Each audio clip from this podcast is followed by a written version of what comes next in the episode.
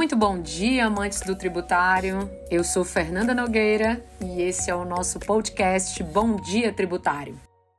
O Tribunal Regional Federal da Quarta Região entendeu que é legítima a cobrança de contribuição previdenciária sobre valores pagos pela Associação dos Pais e Amigos dos Nadadores, sediada em Florianópolis, a atletas e técnicos. A primeira turma da Corte deu provimento à apelação da União e reformou a sentença de primeiro grau que havia deferido o pedido da associação para anular cobranças de contribuições sociais referentes ao ano de 2020.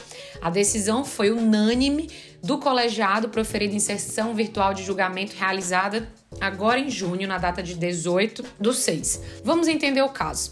Em fevereiro de 2014, a ANADO foi notificada pela Secretaria da Receita Federal do Brasil pelo não recolhimento das contribuições devidas à Seguridade Social entre janeiro e dezembro de 2010, incidente sobre remunerações pagas a atletas e técnicos de várias modalidades esportivas.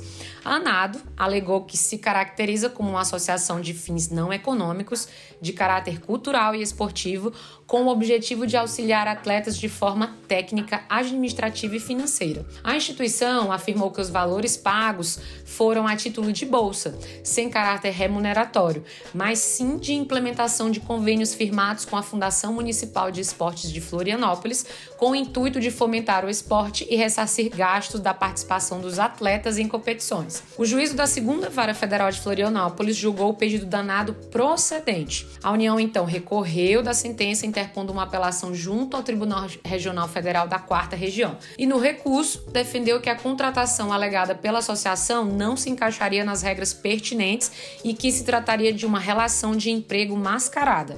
O relator do caso no tribunal, o juiz federal convocado Francisco Donizete Gomes, ressaltou que, para que o atleta não seja considerado empregado, os requisitos listados nas leis referentes à contratação devem ser preenchidos. Dessa forma, como não foram apresentados os contratos ou os termos de compromissos com os atletas, o magistrado entendeu que o vínculo entre a ANADO e os atletas e técnicos deve ser considerado empregatício. O juiz lembrou em sua manifestação que a própria autora admitiu que o vínculo decorreu da necessidade de atender a convênios firmados com a Fundação Municipal de Esportes de Florianópolis. De modo que, conforme assiste razão à União, no tocante à afirmação de que a relação atleta-associação não foi constituída para a formação educacional destes, é legítima a cobrança de contribuição previdenciária sobre os valores pagos pela autora a atletas e técnicos, destacou o Donizete. Número do processo: